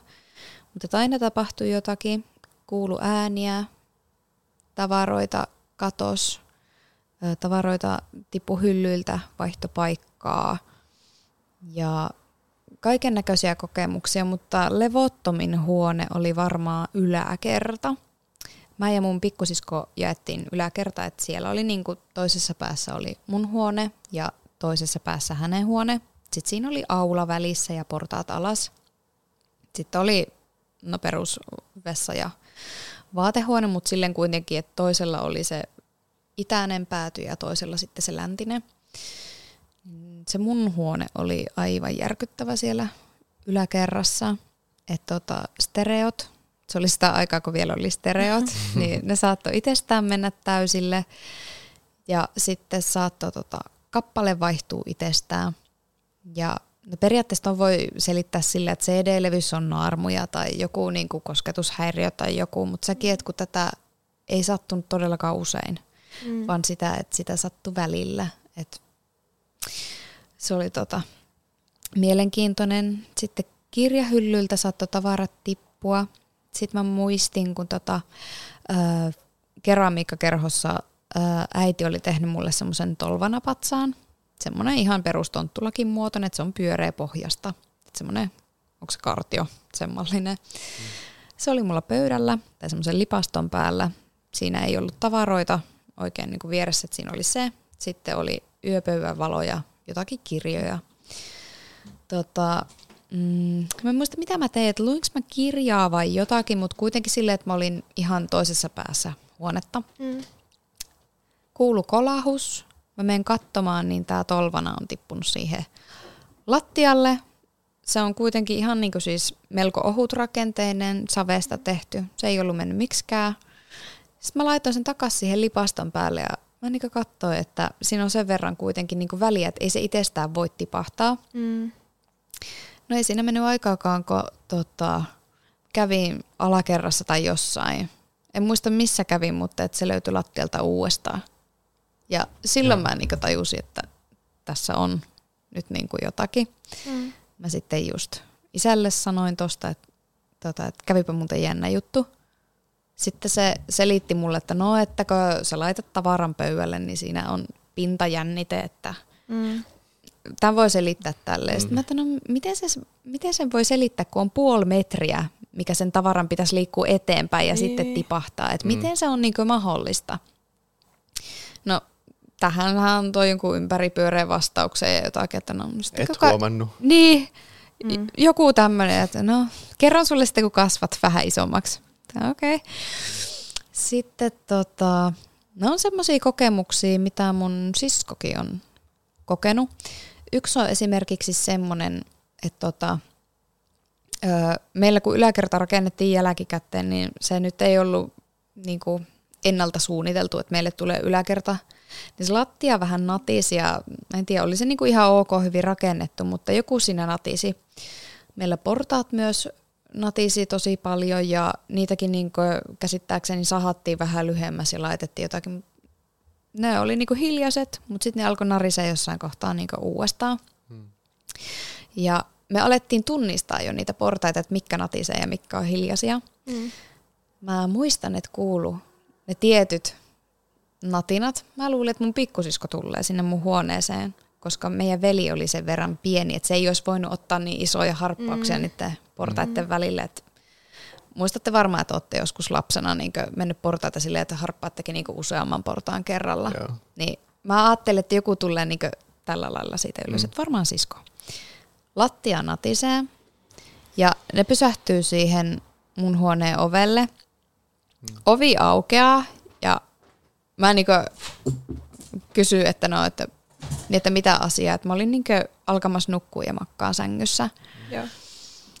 Ei kuulu mitään. Sitten mä, että no niin, että joku sieltä nyt yrittää säikäyttää, että mäpä nyt oon tässä mukaan sängyllä nukkuvina, että mäpä niin säikähän ja ei kuulu edelleenkään mitään. Sitten kun mä kurkkaan siihen ovelle, ketään ei oo siinä. Mm. Ja sitten mä niinkö tajuan, että ne jäljet tosiaan, niinkö, tai se äänijälki, että tuli ovelle, mutta ovelta kukaan ei kävellyt mm. pois. Mä menen mun pikkusiskon huoneeseen ja kerron sille tosta, niin sekin oli ihan järkyttynyt, kun tota, ää, hänellä oli tota tämmöinen viltti siinä sängyn päädyssä Mm. ja me tunnustellaan sitä ja se näyttää niin kuin joku olisi istahtanut siihen. Et ihan niin kuin Mm. silloin, kun mä tuun mun siskohuoneessa ja kerron, mitä on käynyt, että joku olisi tullut kuuntelemaan siihen sängylle tavallaan, että no niin, kerropa mullekin, että tässä mä nyt oon. Wow. Ja sitten, no yksi kokemus, mikä äitillä oli, niin tota, oli ihan peruskouluaamu ollut. Joo. Ja hän oli sitten ollut keittämässä kahvia ja sitten se oli kuullut yläkerrasta ääntä. Oli niinku ajatellut, että jompikumpi meistä lapsista on niinku siellä, että minä tai mun pikkusisko. Hmm. Niin oli laittanut kahvit sinne ja huuellut sitten. Se oli jotenkin ajatellut vissi, että se on niinku minä. Että joo, että Annika, että alappa tulla, että myöhästyt kohta. Jotakin aamutoimia se siinä teki loppuun ja tota, mietti, että no, että onkohan toi lapsi mennyt niinku uudestaan nukkumaan, että nyt se kyllä niinku myöhästyy koulusta. Ja se oli kuullut, että joku sanoo äiti. Ja se oli ihan silleen, että okei, että onko siellä niinku joku hätänä. Mm. Mm. Toteaa vaan sitten yläkertaan mennessä, että no eihän täällä ole ketään ja me ollaan oltu koulussa jo ajat sitten. Ja Mm. hän on yksin siellä talossa. Et- Onpa jännä. Mm. tuokin niin vahvisti silloin niitä omia kokemuksia, että okei, että mä en ole ainut, että täällä todella niin tapahtuu. Mm. Ja sitten mun pikkosisko just kertoi, että hän näki niin ihmisten siluetteja tosi paljon. Ja mäkin näin niin varjoja seinillä, että tavallaan niin semmoisia, no ihmisten varjo siluetteja Joo. tai tämmöisiä näkyy tosi paljon. Ja mm, sauna oli tosi pelottava. Mä näin kerran, että sieltä ylhäältä putos niin kuin joku naishenkilö. Se näytti siltä, niin kuin joku olisi kasvot eellä hypännyt niin kuin sieltä niin kuin ylälauteelta ko- naama eellä siihen lattialle. Mä Mm. säikähin sitä tosi paljon, niin äitin piti tulla siihen kodinhoitohuoneeseen. Ja mä olin itse sitten siinä suihkun puolella, koska se loi mulle turvaa, että joku on siinä niinku samaan aikaan. Mm. Mutta tosi paljon välttelin sitä, että mä joutuisin mennä niinku suihkuun yksin, koska öö, ne suihkut oli just niin päin, että sä näet suoraan niinku siihen saunan ovelle. Joo. Ja itse asiassa just ihan vasta siskon kanssa puhuttiin tuosta meidän saunasta, että siihen välillä painautui semmoisia ihmekuvia. Ja sitten saattoi painautua semmoisia niinku kädenjälkiä, mikä ei ollut kenenkään meidän. Et mäkin muistan, että joskus on niinku taaperon käsi niinku olisi ollut siinä. Joo. Ja mun siskokin on nähnyt siinä niinku ihan ihmekuvia, että saattanut niinku ihmisiä näkyä. Tietty noihan voi selittää sillä, että kun suihku huurtuu just vaikka, että näyttää joltakin. Ja et ehkä tietyllä tapaa lapsen mielikin on herkkä. Mutta sitten kun moni muukin alkoi näkemään näitä, Niin. niin se niinku pysäytti tosi paljon. Joo. Ja yksi ehkä semmoinen, mitä niinku talon ulkopuolinen pääsi todistaa myös, oli kun tota, mä olin menossa mun kaverille yöksi. Mä olin tässä vaiheessa jo 16-17 suunnilleen. Mm. Mä olin Amiksessa silloin ja just tää mun amiskaveri tuli käymään silloin meillä ja pakkasin niinku laukkuja ja näin, että lähdetään siitä sitten hänen luo yöksi. Koirat oli meidän huoneessa, ne aisti silloin tosi paljon, tai siellä mun huoneessa. Niin yksi niistä seinistä meni kylmäksi, toinen koira alkoi murisee ja toinen haukkumaan ja tämä mun kaverikin oli ihan, että mitä täällä tapahtuu. Ne koirat ei meinannut niinku mitenkään lopettaa. Mm. Sitten kun mä kokeilen sitä seinää, niin mä, että vitsi, että tämähän on ihan niinku jääkylmä. Mm. Että täällä on jotakin. Ja sitten mun kaverille tuli niinku ihan semmoinen käsittämätön, niinku, se sanoi, että jotenkin semmoinen niinku yhtäkkinen uupumus olisi tullut tai semmoinen tosi raskas, semmoinen niinku paineen tuntu. Joo. Ja mua itseäkin alkoi niinku pelottaa jo siinä vaiheessa, että okei, että no niin, että mä pakkaan tämän laukun loppuun ja lähdetään saman tien, että mä en halua jäädä tänne huoneeseen mm. enää. Ja muistan, että joku lapsuuden kaverit on kans niinku kokenut siellä huoneessa kaiken näköistä. että me leikittiin lapsena tosi paljon sokkoa ja semmoista, että se oli sitä aikaa, kun lapset vielä leikki tai leikkimällä viihytti itseä, niin leikittiin aika paljon sokkoa, niin tota, jotkut mun kaverit silloin saattoi sanoa just, että tota, että niinku joku olisi koskettanut, niinku, että sokkohan menee just silleen, että y- yhdeltä sidotaan silmät ja se etsii sitten muita. Jep. Et saattanut olla just, että joku on ollut piilossa selin ja tuntenut, että joku koskettaa ja luullut, että jää tavallaan kiinni. Joo. Että niinku tämmöisiäkin ja sitten ollaan yhdessä ihmetelty noita. Okei. Okay. Ja sitten, no yksi vielä, mikä mieleen tuli, oli se, kun mä olin tota, mulla oli todettu masennus silloin ja mä olin just eronnut ja mä olin kokenut kodittomuuden ja mulla oli niin kuin asiat niin mm. huonosti kuin ihmisellä voi olla. Mm. Ja tota, mä oon sitten mun kaverin kanssa kävelyllä Tyrnävällä ja tota, mä sitten kerroin hänelle, niin kuin, että mitä on käynyt. Et se oli just itse asiassa semmoinen ilta, kun mä kerroin hänelle, että nyt on niin ero tullut ja näin edespäin. Mm. Niin hän sitten sanoi, että no niin, että ei mitään, että nähdään tuossa ulkona, että käydään kävelyllä. Mennään kävelyllä ja mä kerron niin kuin kaiken, mitä tässä on niin kuin tapahtunut. Joo. Sitten yhtäkkiä tuntuu semmoinen niin silitys selässä. Vähän niin kuin semmoinen tsemppaava silitys tai semmoinen, että Mm. joku niin silittää sille, että no ei se mitään, että hyvin menee tai tämmöinen tunne tuli. Sitten mä kysyn mun kaverilta, että koskit sä mua? Sitten mä samaan aikaan näen, kun se kääntää itselleen niin röökiä, että se on just niin nuolasemassa sitä rislaa. Sitten katsoo mua vähän silleen, että en. Siinä vaiheessa mä, että okei, joku niin kuin selkeästi on niin kuin kuuntelemassa ja toteaa vaan, Mm. että no ei mitään hätää. Ja on kaksi kertaa mennyt jäädä auton alle, molemmat kirkkoristeyksessä ja yksi kerta oli sitten semmoinen, että mun piti miettiä, hyppäänkö mä niin kuin suojatieltä sinne autotielle päin, peruutanko vai jatkanko tien loppuun. Mulla oli sekunnin murtoosa aikaa miettiä, minkä valinnan mä teen.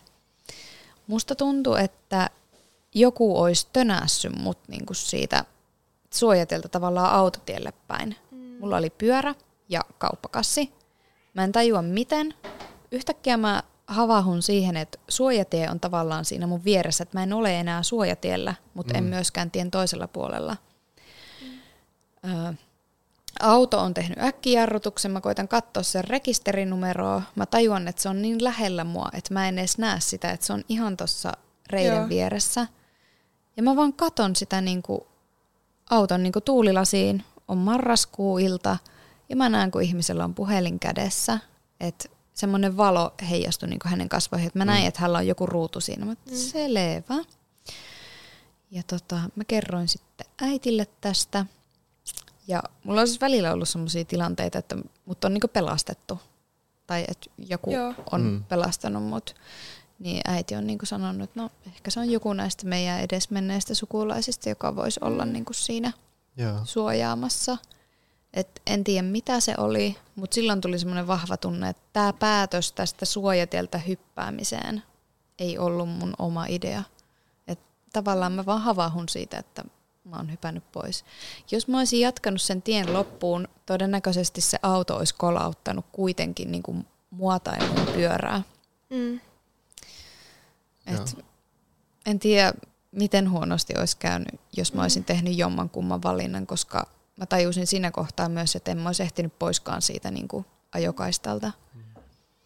Mutta sen jälkeen on alkanut pelkäämään kirkkoristeyksia, missä on liikenneympyrä. Ja siinäkin oli tämmöiset tuijakasvit tai semmoiset, että se tuli niin vauhilla sieltä takaa. Mm. Ja se suojatie oli heti siinä niin Joo. sen liikenneympyrän jälkeen. Et vähän alkanut kyllä pelottaa tuommoiset risteykset. Ja mm. pelkään mm. siis edelleen. Jos ei ole liikennevaloja, niin mua pelottaa mennä tien yli. Mm. Joo. Mutta siis tämä kuulostaa just siltä, että tässä on, tai että sulla on oikeasti joku tämmöinen henki tai joku tämmöinen niin sun mukana, joka silleen tuota... Joo, että tavallaan mä en tiedä kuka se on, mä en tiedä mm. mikä se on, mä en ole ikinä ottanut selvää, mutta välillä tulee semmoinen tunne, että mä en ole ihan yksin. Mm. Joo. Mä en tiedä, en tunne tätä henkilöä, joka mua seurailee, mutta tavallaan mulla on myös semmoinen tunne, että ihan sama, että missä mä oon, niin ei mulle käy mitään. Joo. Tai en mä myöskään liikaa luota siihen, että no kävelenpä tässä nyt tahallaan tähän autotille ja katsotaan. Niin. Vaan mm. silleen, että joku mut aina pelastaa kuitenkin. Kuka Joo. siinä mun takana tai yläpuolella ikinä nyt onkaan. Mm. En mä tiedä missä hän on, mutta välillä on semmoinen tunne, että mä en ole ihan yksi. Joskus jättää kyllä mut rauhaankin, että mm. on niinku ihan semmoinen tunne, että on niinku normaali elämä ja on ihan itekseni. Mm. Mä en osaa sanoa, että milloin mulla tulee semmoinen tunne, mutta joskus vaan tulee semmoinen tunne, että mä en ole yksin. En tiedä, onko teillä ikinä semmoista, että joku on teidän kanssa, Joo, ketä te ette näe? mulla on. Ja, tai tota, äm, mietin, että mistä mä oikein alan selittää tätä asiaa. Mutta siis mun tuo pappa, niin tuo mun äidin isä, niin se menehtyi, kun mä olin tyyliin jotain kolme vuotta.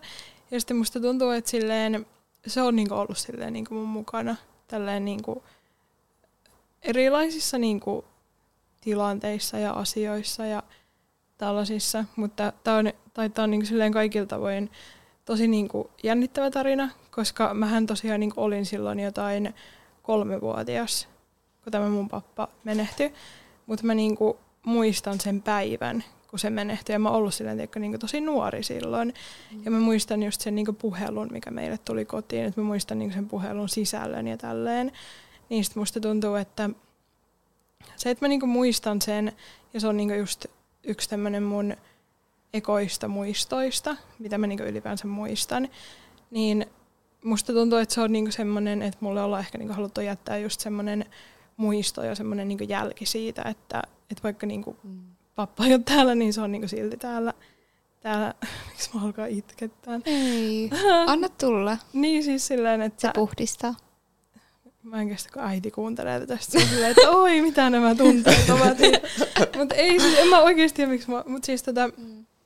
eikö siis silleen, että et niinku, et se on niinku silti niinku täällä. Mm. Ja tota noin.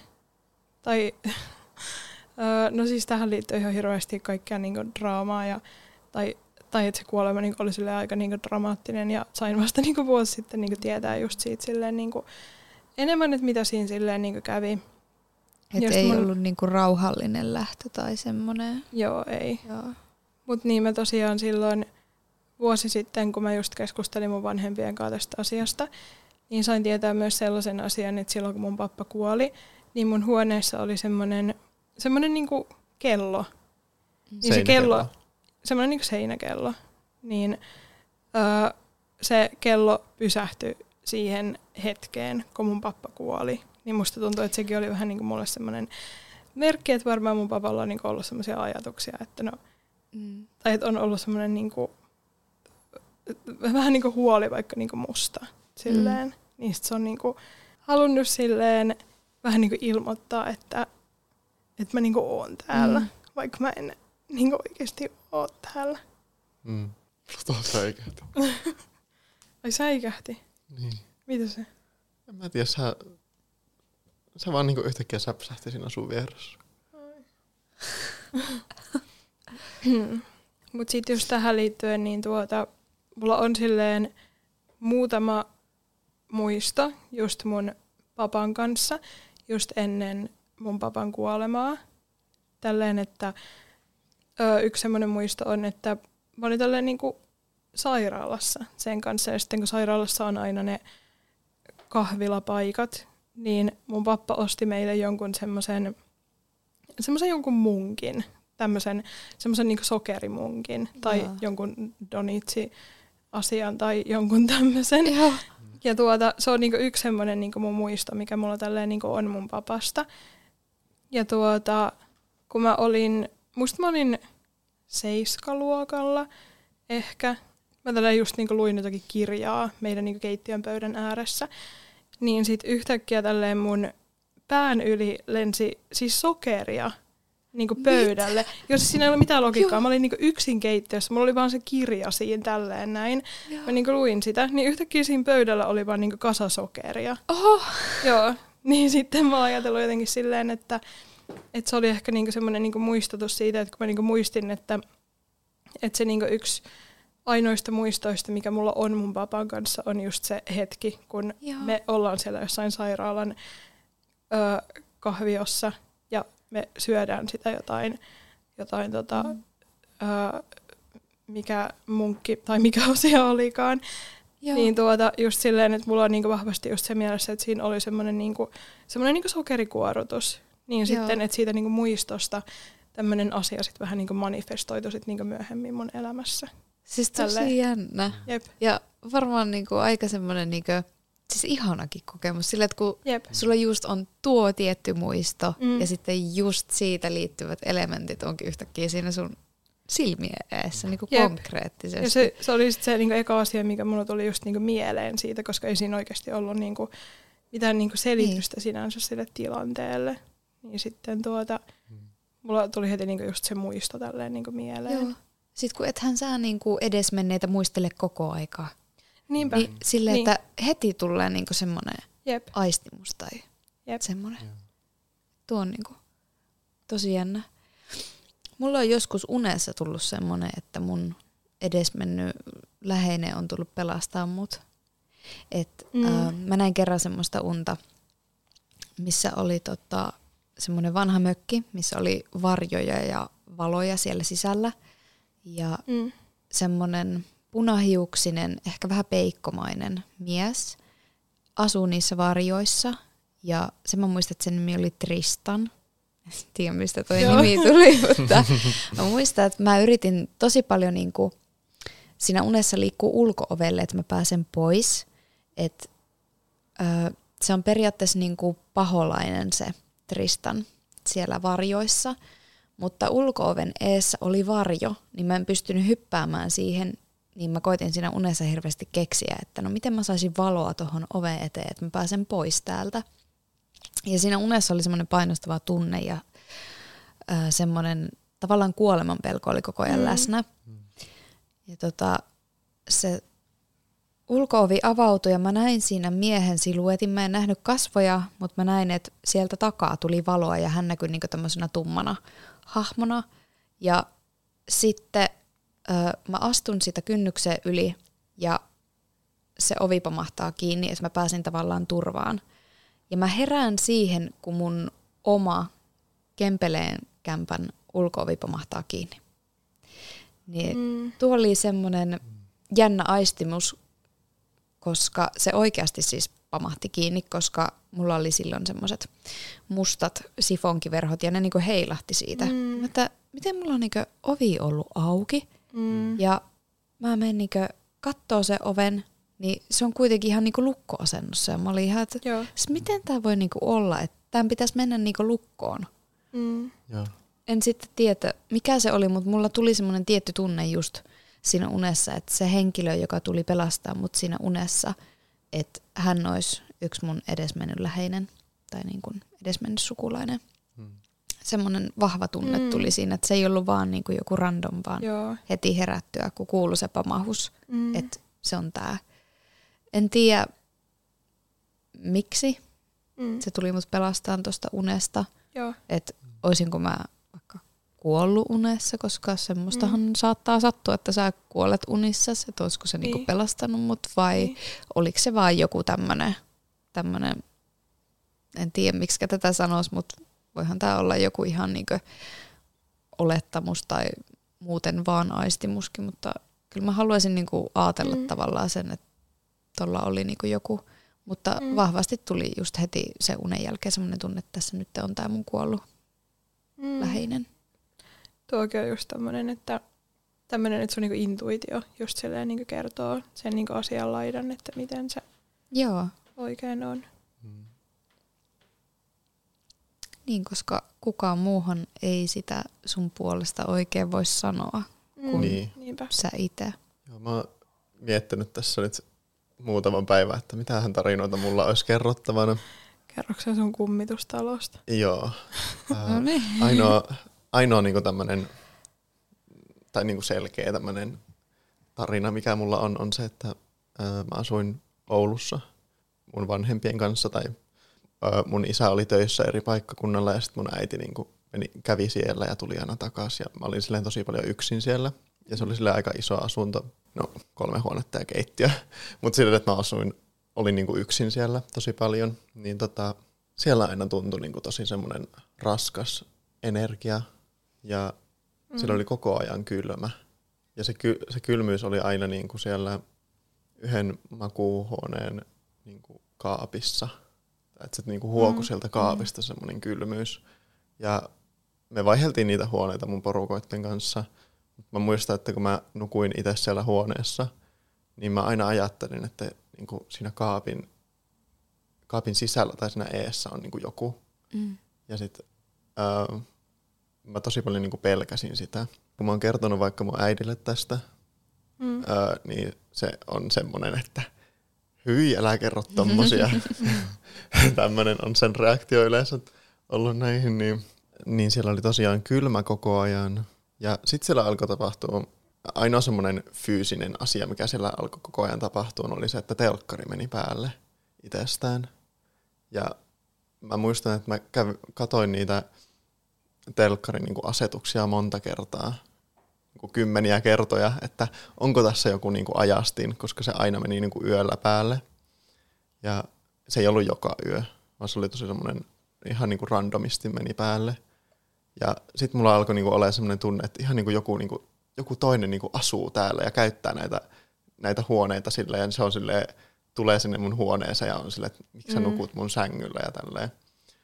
Ja sitten tota, sit tosiaan meni aina se telkkari päälle ja mä sitten tietenkin kävin sammuttaa se ja sitten mun niinku piti tarkistaa ne kaikki paikat, että onko täällä niinku joku oikeasti. No ei sillä ikinä oikeasti ollut kukaan, mutta mä elin niinku jotenkin silleen aika pelossa siinä.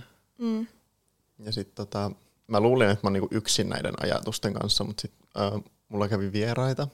Äh, mun sukulainen ja sen poikaystävä oli yötä, niin se mun sukulaisen poikaystävä sanoi aamulla, ne oli ollut yötä, niin ne aamulla sanoi, että se heräsi keskellä yötä siihen, että ihan niin kuin joku vanha nainen olisi seissyt sen sängyn eessä. Ei. Niin sit mm. mä oon niin kuin aina ajatellut, että okei, että se on se vanha nainen, joka täällä niin kuin asuu ja on. Joo. Tosi kylmäävää. Ja jos tuokin on tolleen, että kun ei sillä ilmeisesti ollut niinku mitään tietoa vaikka just näistä sun kokemuksista. Ei, että en mä ollut ollut kertonut, kertonut mitään. mitään tällaisista, niin sitten just silleen, että sillä on niinku samankaltainen kokemus, mitä Akselilla on just ollut siellä niinku tälleen tietämättä just siitä, että Akselilla on niinku ollut tämmöisiä kokemuksia just siellä asunnossa. Jep, koska toi varmaan just, että kun ei kertos näistä asioista, Mm. että sit jos joku muukin aistii, niin sit luottaisi just enemmän niinku siihen, että okei, että täällä ihan oikeasti Niinpä. on jotakin, että mä en ole näiden asioiden kanssa yksin. Että Mm. joku muukin niinku näkee tai aistii tai muuten vaan, että tietää, että täällä on joku toinenkin. Niin. Mm. Mutta tota, mä muuten itse asiassa tuossa viime viikolla mietin, että miten voi olla mahdollista, että Tyrnävän koti oli levoton, Kempeleessä tapahtui Mm. ja asuin Oulun etulyötyssä jonkun aikaa, niin sielläkin tapahtui. Et Mm. miten Keravan kodissa ei ole tapahtunut mitään. Joo. Niin mä totesin, että kun tota, mulla on ollut semmoinen peili, mikä on tehty mun edesmenneen enon vaatekaapin ovesta. Joo. Et äiti on ottanut ne ovet ja sitten tota, ottanut lasit pois ja vaihtanut siihen peilit. Et se on tehnyt semmoiset koko vartalopeilit niistä. Mm. Ja se toinen ovi on ollut mulle ja toisella, tai hänellä on ollut niinku se toinen ovi. Mm. Niin siinä vaiheessa, kun mä muutin Kempeleestä, niin meillä oli auto sen verran täynnä, että mä en saanut sitä peiliä enää sinne. Mm. Että mähän sanoin sitten äitille, että haluatko tämän? Ja totta kai hän halusi, koska Enosta nyt ei ihan hirveästi ole niinku fyysisiä Mm. muistoja, niin totta kai hän haluaa niinku oman veljen niinku tavarat ja tämmöiset itselleen. Mm. Niin annoin se oven hänelle. Mä veikkaan, että siinä ovessa on ehkä ollut jotakin, koska se ei tullut mun mukana Keravalle. Ja Keravan kämppä on ollut tosi rauhallinen. Mm. Ei ole oikeastaan niin kuin mitään tapahtunut siellä. Kerran meni telkkari päälle, mutta sitten just mun mies sanoi, että tämä TV-malli on semmoinen, että siinä on semmoinen vika, että se itsestään saattaa mennä Mm. päälle, koska hänen jollain kaverilla on sama TV ja sillä tekee samaa, mutta no okei, että no tässä Joo. ei sitten mitään. Mm, paitsi että kerran kävi semmoinen, että mä lukkiin sängyllä kirjaa ja tota, sitten tota, kuuntelinko koira meni niinkö kämpässä, että varmaan meni niinkö vesikupille tai muuta. Ja sitten yhtäkkiä siinä sängyllä tuntui niinkö semmoinen tömähys. Mä luulin, että se kävi niinkö juomassa ja tulee siihen sängylle, mutta siinä sängyllä ei ollutkaan ketään. Että tästä on noin niinku puoli vuotta aikaa. Että toi on niinku ainut asia, mitä siellä on käynyt. Mm. Ja tonkin mä niinku ajattelin sille, että no ehkä sit sängyltä tipahti joku tyyny tai peitto tai joku, että se sen takia saattoi tuntua siltä, että se tömähti, mutta Mm. en muista, että siinä lattialla olisi niinku ollut siis sillä lailla mitään, mikä olisi selkeästi pudonnut siitä. Mm. Mutta et niinku, noi on niinku ainut, niin mä veikkaan, että jotakin oli siinä ovessa, koska se ei tullut mun mukaan ja kämppä on ihan rauhallinen eikä ole mitään semmoista ihmeellistä tapahtunut Mm. siellä. Mutta joo, siis mäkin on kuullut just näitä juttuja, että tämmöisten niinku esineiden mukana voi silleen just niinku tulla jotain tämmöistä energiaa tai just tämmöisiä henkiä ja tälleen. Ja just silleen, että, että jotkuhan niinku henget on semmoisia, että ne vaikka jää johonkin niinku tilaan tai just johonkin paikkaan, niin sen takia puhutaan just tämmöisistä niinku paikoista, missä vaikka tälleen kummittelee. Että kun jotkut on silleen niin jäänyt vähän niin siihen tilaan ja ne ei pysty päästään irti jostain asiasta, vaan ne silleen niin on siellä ja just sen takia on näitä tilojen puhdistajia, näitä niin energiapuhdistajia, jotka sitten pystyy puhdistamaan näitä erilaisia niin vaikka niin asuntoja tai tällaisia, että jos siellä on just silleen niin tosi levotonta ja tälleen, että, että pystyisi just silleen niin päästämään ne henget vähän niin just silleen niin pois siitä tilasta Mm. ja auttamaan niitä just silleen niin jatkamaan eteenpäin. Siellä mun, mun asunnossa tai siellä mun vanhempien asunnossa, niin ää, mun äiti sanoi, että se on niinku, mun äiti on niinku kristitty, niin se sanoi, että se on niinku, kun me muutettiin sinne, niin äiti on niinku siunannut sen talon Mm. ja sen Mm. paikan. Ja sitten myös ää, mä, kun mä pelkäsin tosi paljon siellä, niin sitten mä niinku aloin tutustumaan niinku semmoisen just semmoisiin energian puhdistamiseen, että, että Mm. ö, opettelin niinku suojaamaan omaa energiaa ja sitten mä myös puhdistin siellä niinku salvialla sitä asuntoa, mutta se nainen ei lähtenyt sieltä pois. Joo. Kuulemma, että jos tota, käyttää salviaa puhdistamiseen, mutta sulla ei ole ovet tai ikkunat auki, niin se ei auta silloin. Että silloin pitäisi olla niinku ovet ja ikkunat auki, että se henki pääsisi jotenkin pois Mm. tai Hei. jotenkin. Että tämmöisen olen itse ainakin kuullut. Okay. Joo, mäkin oon. Tai sillä, että se kuuluu niinku just siihen niinku puhdistusriittiin tai tälleen, että, että ajatellaan just silleen, että se niinku sitten poistuu tälleen Mm. mm. niinku niistä ovista ja ikkunoista. En ole itse perehtynyt asunnon siunaamiseen sillä lailla. Öö, ainoa vaan, että mulla on ehkä semmoinen, että mä jopa toivoisin, että niinku siellä kämpässä tapahtuisi jotakin. Joo. Et mä en tiedä, mulla on ehkä, silloin kun niitä asioita tapahtui, niin silloin mä pelkäsin, mutta nyt tavallaan on tullut ehkä jopa semmoinen ikävä, että no miksi täällä ei tapahdu mitään. Niin. Et tota, mullahan on spiritismilauta, en ole saanut sitä toimimaan, mutta mä veikkaan, että Tyrnävän kodissa tai Kempeleessä se olisi kyllä toiminut Joo. aivan niinku silleen hyvin. Tyrnävällä varmaan ehkä niinku eniten. Mm. Tai uskon, että ei olisi tarvinnut kovinkaan kauan istua sen laudan äärellä, kun olisi alkanut tapahtua. Mutta Keravalla en ole saanut sitä toimimaan, niin se voi olla, että siellä ei vaan ole sitten Niin. ketään. Tai ehkä se odottaa semmoista oikeaa aikaa, että joskus se toimii, koska tai oikeastaan just Akselin kanssa puhuttiin tästä ei, eilen.